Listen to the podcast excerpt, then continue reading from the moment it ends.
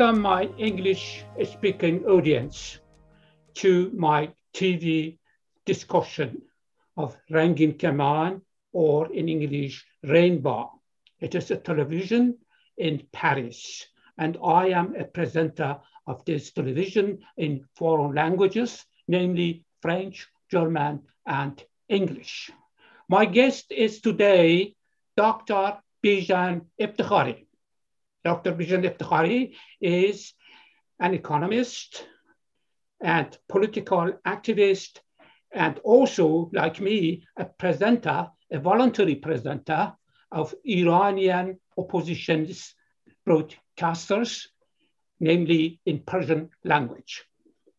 I was also his guest sometimes. Now we are going to talk about two important subjects. But before that, I give you words if you want to greet our audience and please, the words belong to you. Go ahead. Thank you so much, Shahjane Gerami, and uh, it's very nice to be with you and with your audience. Uh, I say hello from uh, sunny San Diego to all over the world, and thank you for inviting me. Okay, our subjects today to discuss are two main subjects, actually like questions, namely why the European Unions or EU seems to have deals with the regime, with the Islamic regime, and his relations since many, many years. The second one is if the Islamic regime is finally on the verge of falling apart. Let's hear your and get your points about this two subjects briefly, and then we develop that afterwards. Please go ahead. Yes, the, these are very important and interesting subjects. The first one regarding the European uh, Union and how they deal with this regime. Within last 40, day, uh, 40 years, we have seen that European uh, Union, especially uh, Germany, France, Italy, and England, uh, they have been uh, have a kind of hate and love with this regime. Their relation is a kind of hate and love. They hate this regime because they know that they are cheating. They don't uh, have any moral principles. They do whatever it takes to stay in the course of uh, government. At the same time, they love this regime because this regime is very generous regarding the uh, superpowers and the Euro uh, European Union. How generous? They uh, offer them the, their oil and gas, uh, mainly the oil, with special discount, just to keep them, them their mouth shut. Don't say anything about what is going on in Iran I can't hear you. Your uh, microphone is. Uh... And I told you, and also support the regime in the international institutions like UN and so on. Yes. Okay. And, and, and John Shajan, please feel free to come into discussion. I, I don't like to just uh, speak my um, to myself. So okay, please. of course. Yes. So uh, we know the hate and we know the love and we have seen this relationship within last 40 years between European countries and Iran, uh, Iranian regime. Uh, you know, the total amount of uh, European uh, Union export to Iran in 2012 was a number close to 16 billion dollars. $16 billion of European products, materials, raw materials has been exported to Iran. and uh, European countries was the first business partner with Iranian in 2012. A lot of things has been changed within uh, last nine, 10 years from 2012, but still European Union are one of the most important partners for Iranian regime exporting close to $16 billion, $16 billion, one six billion dollars from European countries to the to, uh, to the Islamic regime means creating about 1 million jobs.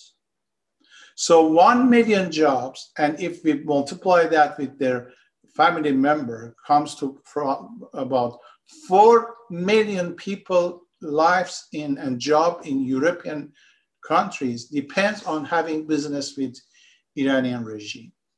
And probably that's the most important part that they uh, turn their eyes to another side, don't try to see what is going on in Iran. At the beginning, you mentioned something about the uh, gentleman uh, Babak Khorramdin has been, uh, you know, butchered in Iran. And uh, they, they don't want to see that. They don't want to talk about that.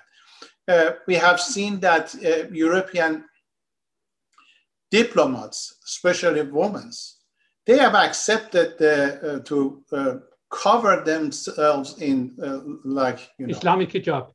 Yeah, Islamic hijab, and like 2,000 years ago, when the man was the you know, a predator and trying to rape anybody, even women's, uh, donkeys, whatever. so uh, they, they accepted that to come to Iran like uh, we are like a, you know, a, a lamb and don't touch me, please. Something like that, which we, we don't agree and we don't see that in, at least in uh, European and Western civilization. But they accept that just because they want to make a deal. They want to make a very sweet deal. So uh, they try not to talk or say anything about what is going on in Iran. At the other side, Iranian regime is always trying to say that, you know, we are a very normal uh, country. Our culture is different, but we don't do anything crazy. And this is something that uh, European countries, I mean, the diplomats are trying to accept, at least to talk about it to the, their people, that yes, this is a little different, but it's the cultural differences. These are not murderer. They didn't kill people in Mykonos uh, restaurant. They didn't kill Shapur Bakhtiar in France. Uh, they didn't kill uh, American in uh, Iraq. No, this, this, is a normal regime for Middle East that we have cultural differences, but we can make deal with them. And yeah. see, there is some reformists in the regime. So we can we can do something about that. Okay. This is just for uh, I believe it's just for public. Yeah. Inside, well, they know what is going on in here. I will ask you probably some more questions to detail all about these stories that go on. But you just were talking about Babak Khorramdin, and you said people in Europe do not talk about that. Of course, I read some papers in French and German uh, describing the crime as real, but as we know, we are still suspect. We presumably say that was he was killed by his parents. And let me first express my deep sorrow for an Iranian filmmaker, uh, Babak Khorramdin, who was presumably killed and dismembered brutally by his religious parents, religious parents. His dismembered body parts were wooden plastic bags thrown in the trash cans around their house. That was written in many papers. The father is a retired colonel of the Islamic regime. He expressed himself in some interviews with some fanatical belief and he justified his crime as a correct act. This horrible crime actually, uh, in this manner, uh, express also something else deeply for us Iranian, Iranian people, that such a psychology has not been before in Iran. It has been born through the effects of Islamic regimes, ideology, and brutality. And that is the kind of influence of mullahs effects on moral injury among our people, even young kids do that. When they play, they do this kind of brutal scenarios together as a just normalized play.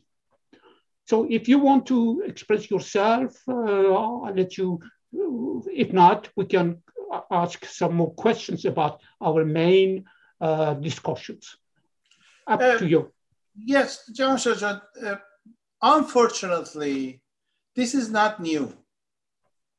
Killing uh, own children is something that has started uh, from the beginning of this regime 43 years ago. Exactly. You know, uh, the, some of these uh, uh called uh, the leaders of, uh, of Islamic regime in Iran, they have killed their own kids. They have ordered executing their own kids so this is not new in their culture. Exactly. Gilani, Jannati, a few of them, I know that. Exactly. Just they executed they, their they ordered to kill children. and to yes. execute their own kids because of their idea was different than them. Yes. That's it. They didn't believe in Islam. They didn't believe in their Islamic regime, and their father ordered to kill the, my boy because he doesn't believe in what I believe. So this is something uh, new for Iranian. We never had such a, a, a kind of uh, culture to kill our own kids because they don't think just like us. But it, it is not uh, new to the Islamic regime. This is their culture. So they are trying to develop this culture among the Iranian, and unfortunately, uh, now I think that uh, they have made a lot of progress. Mm-hmm. Unfortunately, yeah. the thing is, I said European Union, and I didn't mean the people. I, I have the highest respect for uh, European people, but the European diplomats they don't want to talk about it. They don't want to say anything about it. They don't. Uh, they don't offer any condolences. They don't uh, say we are sorry to hear that. They, they, they just don't want to, you know, put any dot or any dent on the picture that they have uh, provided to European people about Islamic regime, which is a, you know, it's a normal regime. It's sometimes they do some crazy thing, but they are under control. Let's make the deal. Let's make the deal. Don't worry about that. Yes. Okay. So, it yes. didn't. It didn't. This sense, if you want, we can talk more about uh, our main uh, questions that you want to develop a little bit more. The UN with the Islamic regime since its inception, 43 years, uh, or at least 40 years, always has got a very flattery, a very friendship, friendly uh, relations. And as we mentioned in another program, the Islamic regime, regime is not only a good partner, but a good client for the regime. As you just mentioned, regime the corrupt regime is generous enough to satisfy any foreign country in order these countries support the regime in the international institution like, for example, UN or any other European parliaments. So let's talk about the Islamic regime as a good client, not only for Europe, but also for China, for Russia, for some other countries around. India, eh, Korea, North Korea, South Korea, and as you just mentioned, everywhere, United Arab Emirates, because uh, it is not only Europe, Emirat, Emirat, United Arab Emirates is one of the biggest partner of the regime. United Emirates, that means there are some emirs there, some small, you know, Persian Gulf countries that all together could not be as big as a province in Iran. But they now make big deal with Iran. And those are actually very strongly supporting also the life of the regime. And uh, you know, the, um, uh, Europe wants also uh, bring the Islamic regi regime in, uh, in the organization of World Trade or World Trade Organization, WTO. Although the EU, EU, as you just mentioned, sometimes cautiously, gently criticize the regime, accuse the regime of killing or repressing its own people. Shame on this Europe because only just a little wars, very gently.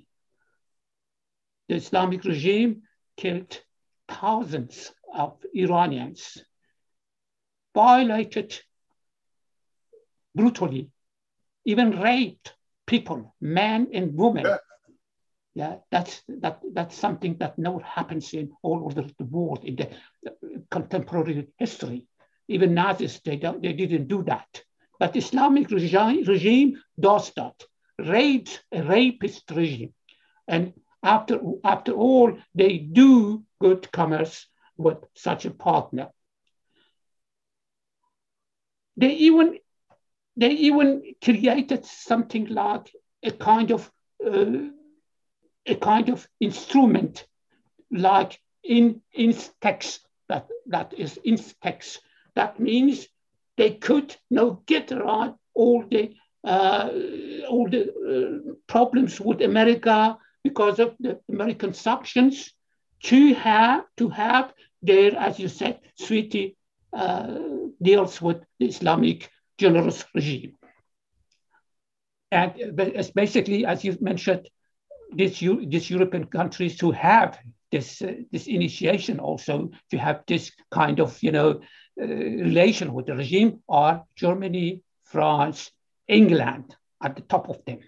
Yeah. Instex is an idea of these three countries. In, in French, it's called TOC, and they were initiated also.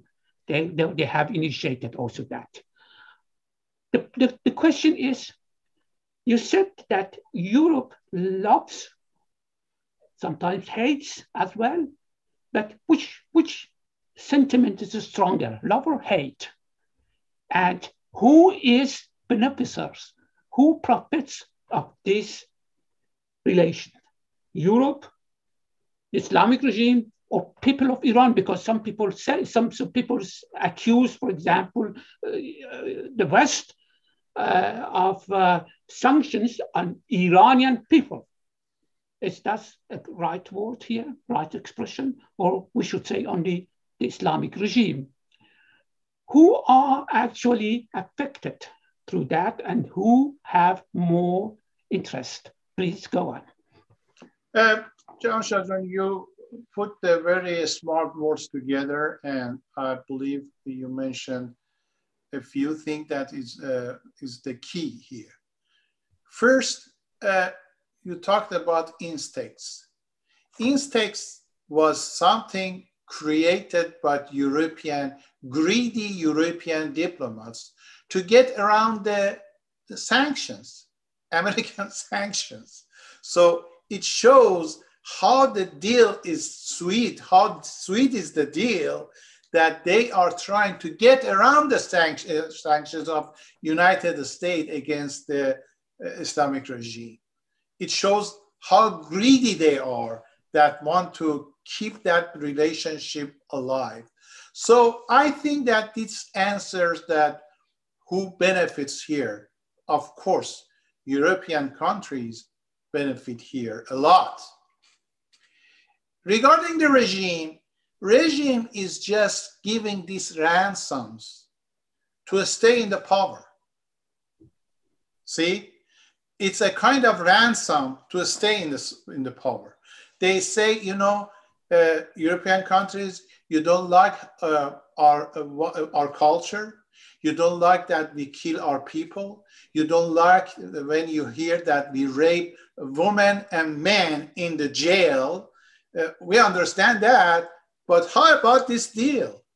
How about uh, some oil uh, free of charge or pay half a price or something like that? They sweeten the deal, and then the European will start to say, "Oh, I hate this guy, but the oil is some very sweet. I love this oil."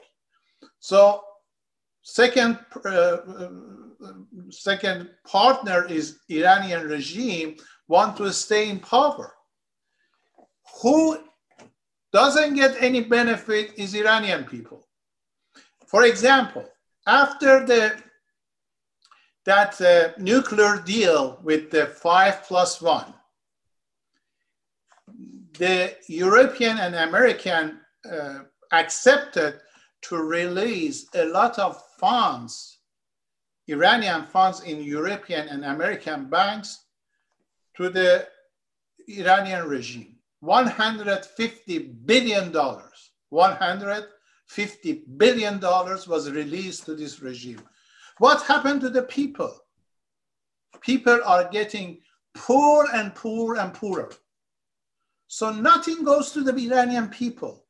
Whatever comes to Iran, it goes to, it will distribute among the thieves in the regime from the uh, so, so-called rahbar or great leader comes down to the other uh, uh, Iranian uh, so-called leaders or diplomats or whatever they are.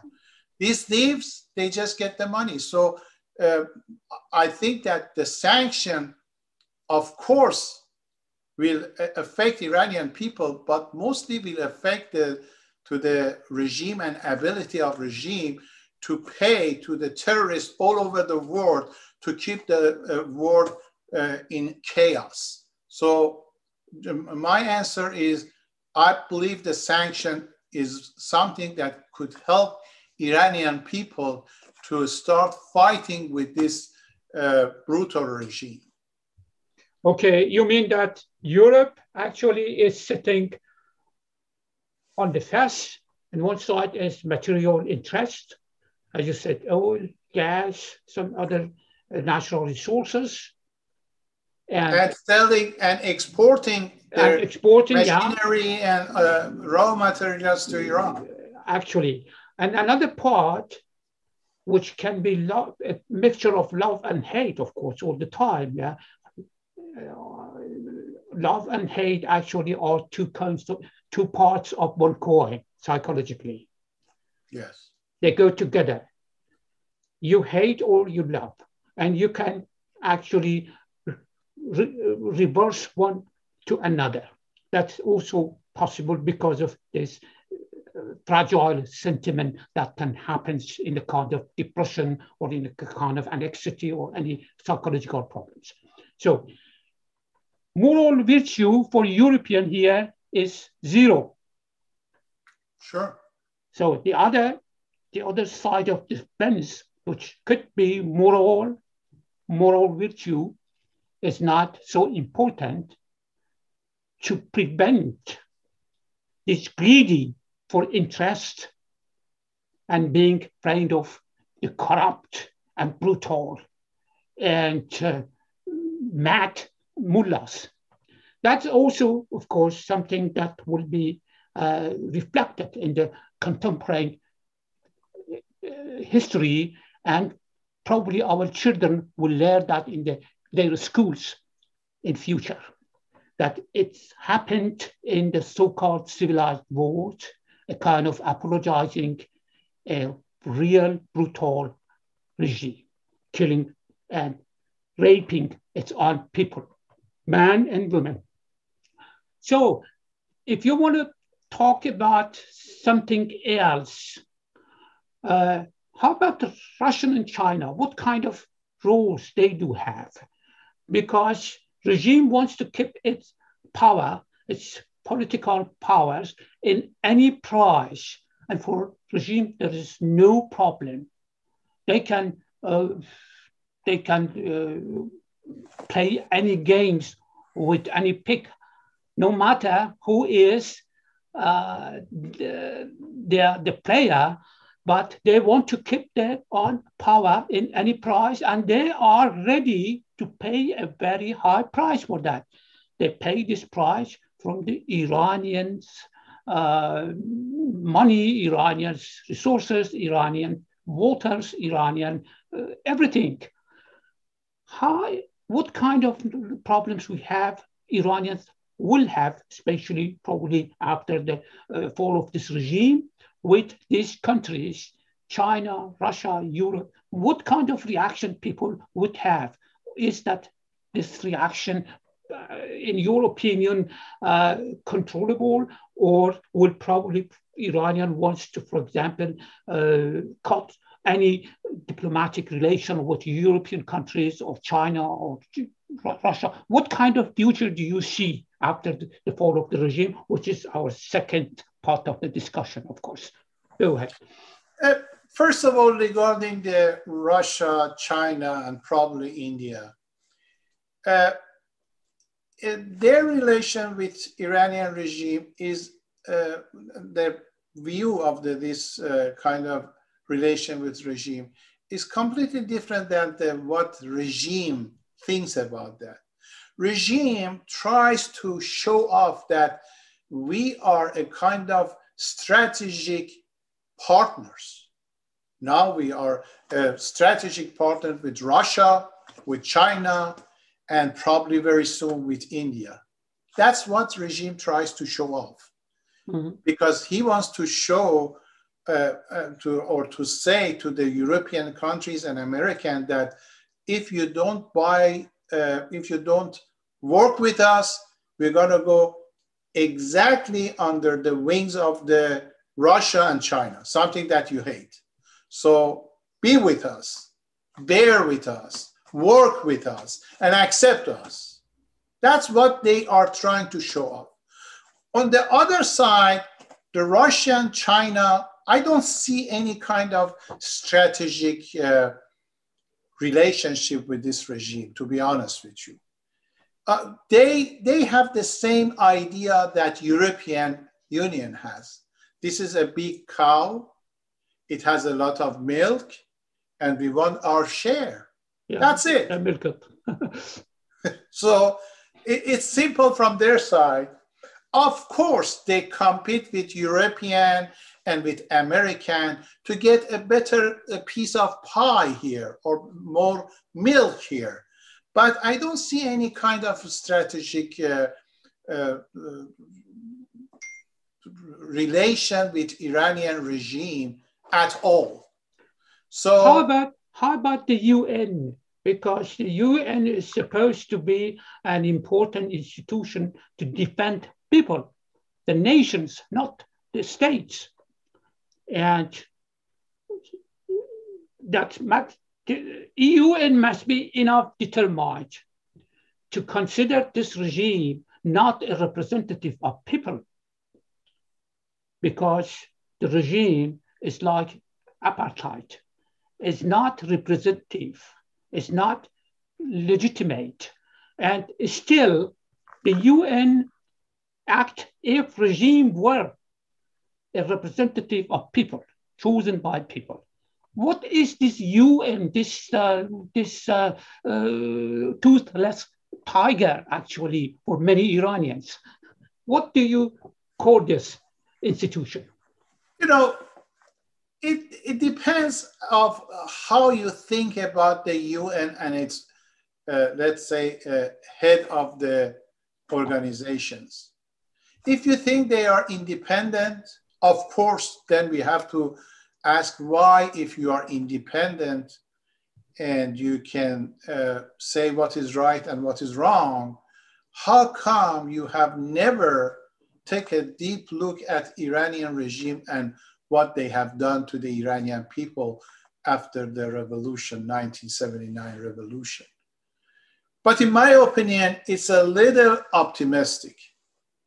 I think the UN is an organization which has to satisfy the needs of the superpower. And because of that, they adjust their policy with, with them. It, they are not independent. They just adjust their policy with them to see what they want to say, what, what they want to want.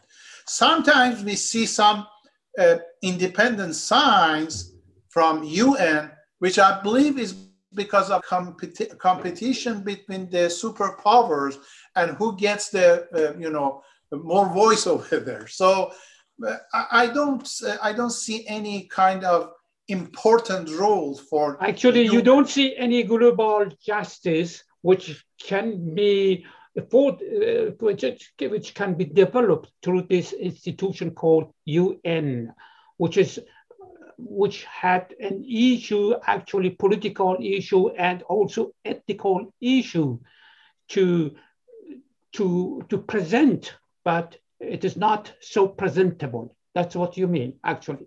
I call it hi- hypocrisy. It's hypocrisy.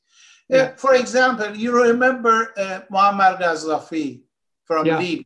Yeah, yeah. He went, he was invited to UN. He went there, he gave, gave an speech, and everybody applauded that, oh, that's great.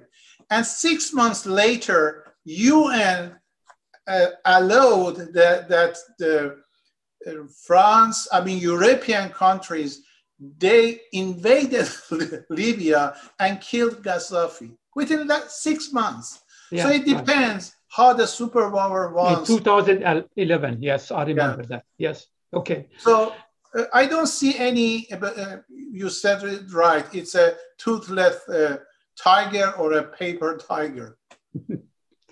So we don't have to play chess with uh, a pigeon.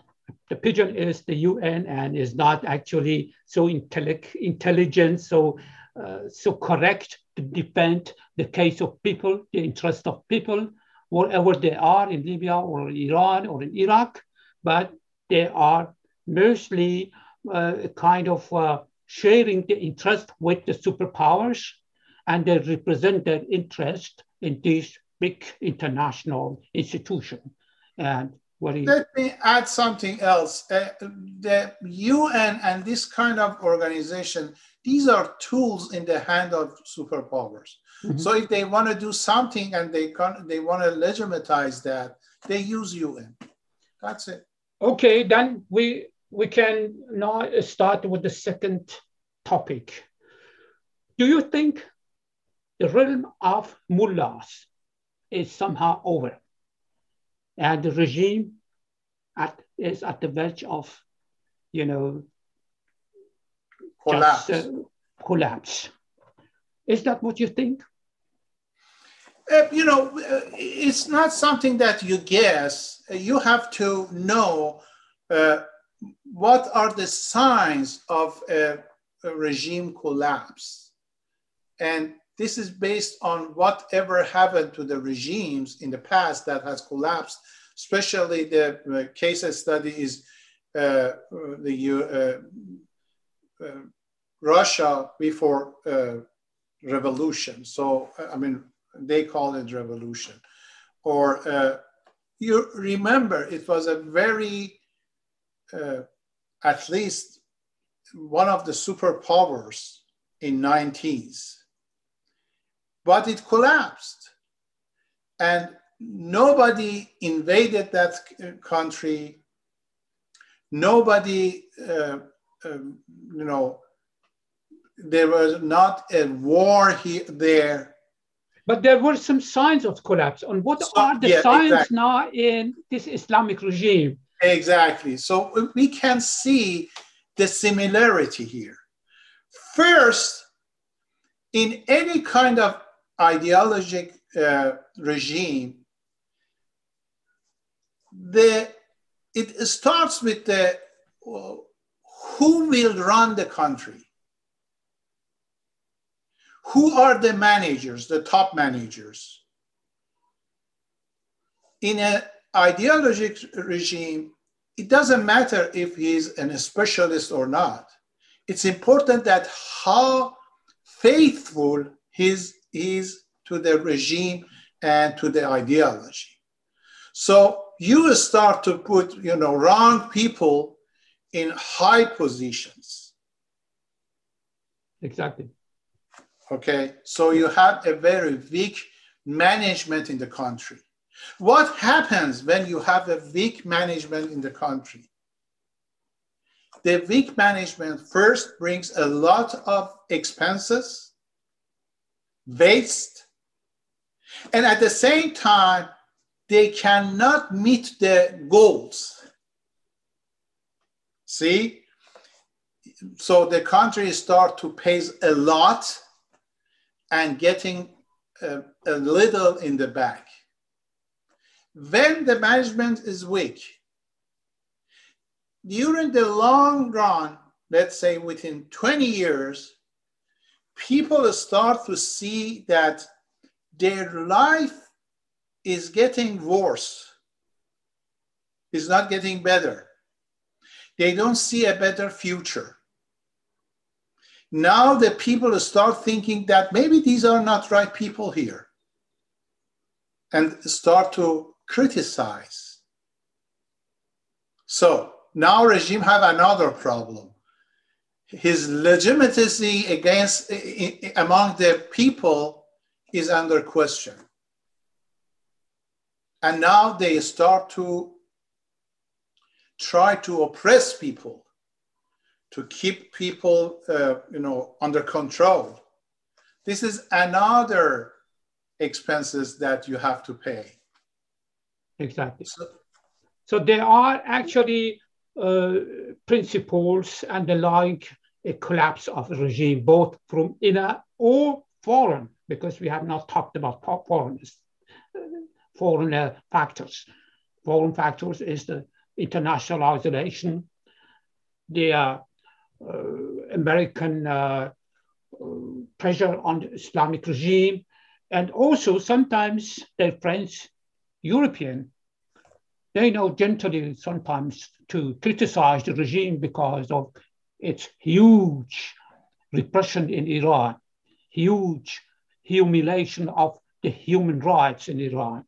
But so if you want to talk about more precisely, there are inner and foreign factors. Implodes from inside or explodes from outside. I think both factors from inside and outside can make collapse a regime. What kind of what kind of factors do you see more important, determined? Is outside or inside? Is American pressurizing it or Iranian not satisfactory attitudes towards the regime?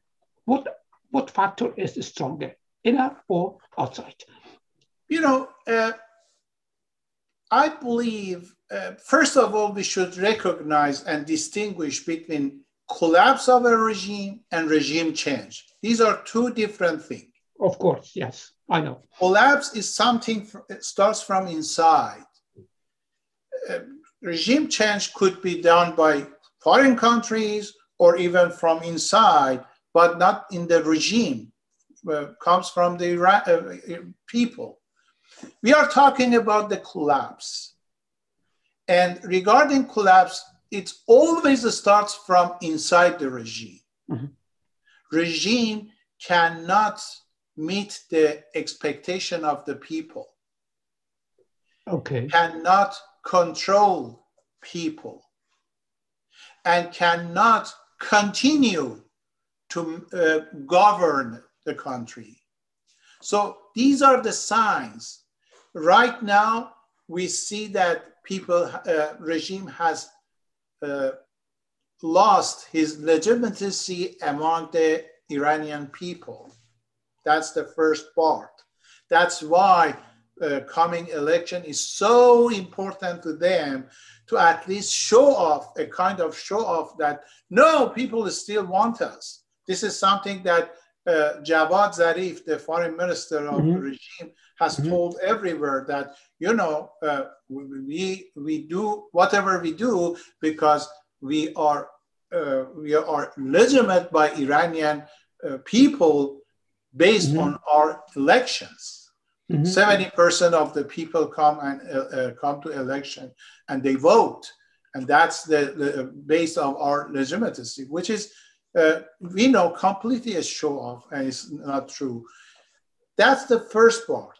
The second part is when European or foreign countries realize that, you know, people are really angry with this regime be careful to make any long-term investment with this regime. Just do whatever it takes uh, for a, a, you know short term, four months, six months, whatever. That hurts the regime because regime needs a lot of invest foreign investment in different uh, uh ways. I mean, in gas, in oil, in infrastructure, everywhere. So regime needs in, uh, investment from foreign countries, but they realize that no, we cannot uh, count on this regime for next 10 years. We don't know what's going to happen. So don't do any uh, long-term investment. That's the second part. Third, and probably finally, it comes when people start to demonstrate that they are against this regime. That's the very important part because with that, then we see that even some inside the regime, they start to, uh, you know, try to go another way to uh, discontinue their uh, relation with regime. And this is something that we will see very soon, or probably we have started to see that in the regime, some try to show that, you know, we are against, even you see right now the Ahmadinejad, the guy which is part of the Sepah, mm-hmm. he, he, shows that uh, I'm against this uh, uh, situation. We have to change it. It's not possible to continue. That's correct. They cannot continue. For that science, it tells me that the regime is on the verge of collapse. Collapse of this regime doesn't mean that uh, it's going to be uh, on the benefit of Iranian people. Uh, we, may have another uh, group of uh, people come and take over the regime, uh, the power, and continue the same system we have now, which is a very unfair system for Iranian people. But um, economic collapse does not mean actually state collapse. We have many countries in America, you had that in 20th, a very big uh, economic crisis, but it did not, it did not provoke a state collapse, a system collapse. It can happen also in Iran. But what, what you mentioned, meanwhile, is the, the, treatment of people towards this regime. They do not accept regime as a part of themselves, but as a, as a force of occupation, actually. The regime which rapes its own people cannot be a part of its people. That's just clear, okay? If not, uh, we might we may see a kind of what's called social collapse or societal collapse.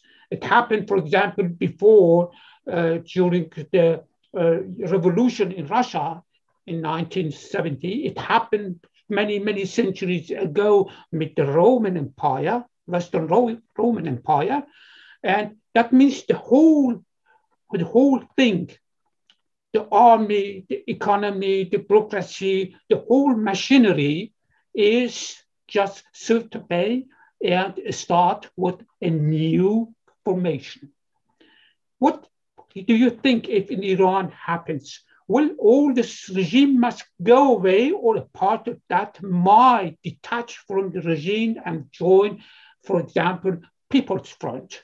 What kind of solution is now more accessible in this situation that people hate Iran, hate the regime, okay? But meanwhile, if we start, you know, a revolution, uh, many revolution, what happened, for example, in Libya, in Iran itself, in uh, China, a part of detached people from army, from security forces, for uh, bureaucracy join the revolution when, when they have no choice to be with the regime, which is on the verge of collapse. It can always happen. Do you think people, Iranian people or opposition should accept this detachment from the regime and eventually joining the People's Front? If not, do not intervene in any side. What do you think? It's a good question. Uh, it's a kind of psychological thing here. Iranian people are, uh, I believe, one of the most alive people in the world. They have been started war against this regime from very first day, especially the women. Iranian women uh, has been in war with this regime uh, from 1979 until today. The thing is, uh, right now in Iranian psychology it, it, or Iranian mind, it says that we are not just uh, uh, fighting with this regime, we are fighting with regime and its allies, which are European countries and even Russia, China, and probably United States. So we don't fight just the regime, we fight the world, and it's very hard. When I said that when the uh, European countries, China and Russia and United States, they realized that this regime cannot continue and start their support of this regime, this regime will collapse very fast even we can see a kind of revolution by Iranian people. So that's why I am emphasizing, and I hope that European people realize that their uh, their government, their uh, diplomats, their leaders, whatever they are, they are helping a murderer regime to keep continue uh, to murder Iranian people. If Iranian people realize that, okay, it sounds that they are not going to support this uh, regime anymore. They're going to take care of this regime very fast. Okay. And on the other side, I'm sure that Iranian people has realized that they have to have a very good and close relationship with the con- European countries, American countries, I mean, United States, Canada, and all over the world but based on respect and equality. Not just uh, uh, to, uh, you know, like the regime pay the ransom to stay in the, in the power. No, we are not going to do that. But we, we are going to be a very independent countries, country among the uh, Middle East and try to have a equal and respectful and benefit, benefit for all of us to have a good relationship with all over the world. This is what we think that going to be the next regime in Iran. Okay, you think that you you you hopefully thinks that Iran probably is uh, among the, the, Islamic countries is the one who uh, uh is the one that uh, probably make a rena renaissance in the Islamic world because Iran, Iranian people are those people who just experienced an Islamic regime, you know, it contemporarily. Centuries ago, they were, but they were forgotten in the history of people. But now they are reborn in our consciousness and we know what they want to do actually. That's not a mystery. That's not a kind of, you know, uh, what story, uh, but reality. That is an Islamic regime. And I, I have many friends, for example, in uh, as I was a student in France, there were many from Arabic countries, and uh, they did not know why Iranians hate this regime or Islamic regime. They thought that was a divine, perfect regime for Iranians. Yeah, because they were not that awareness system. They did not, they did not experience such a regime. And Iranians are those people among the Islamized, Islamized societies who know that what the real nature of such a regime is. And you cannot, you know, put uh, uh, lipstick on a pig. The pig remains always ugly and a pig. And the Islamic regime is a real pig. So if you want to talk for two, three minutes before we finished our, because we come to term of our discussion for today, two, three minutes for your board's conclusion. Go ahead, please.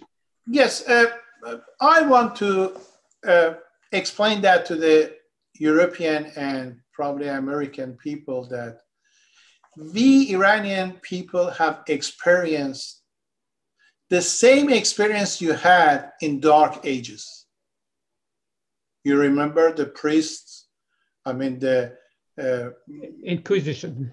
Inquisition, mm-hmm the power of the priests all over the world.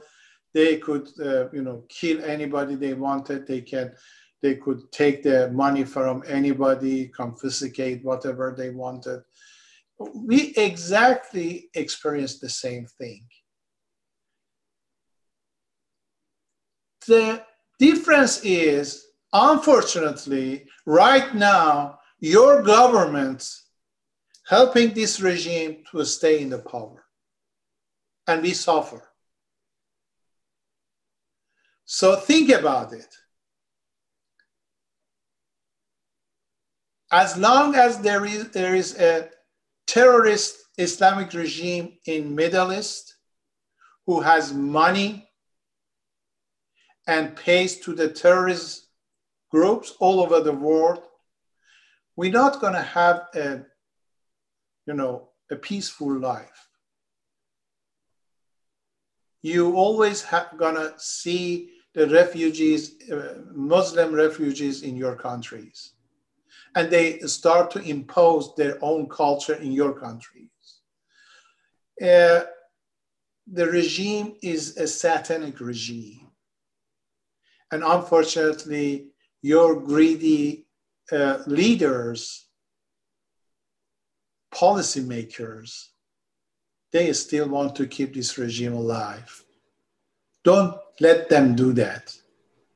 Okay, thank you, Dr. Bijan Eftekhari. We approached our term for today. Of course, we will see each other in a new discussion, and probably I will be your guest for your Persian fantastic OSCE presentation. And we have many, many subjects to talk not only for our Persian uh, audience, but for our English or other languages that we uh, present actually such uh, discussions. It is important that, as you said, we make understand the international opinion, the international community, what is going on in Iran actually. And we need support, actually moral support more than anything else. Just moral support is encouraging people to fight this barbaric regime. That is very important. Thank you, Bijan Eftekhari, my respected friend, good friend. We will see each other next time, another time. And thank you, all my English speaking audience of Rangin Kaman or Rainbow. We will see each other next time. Thank you. Till Thank next time.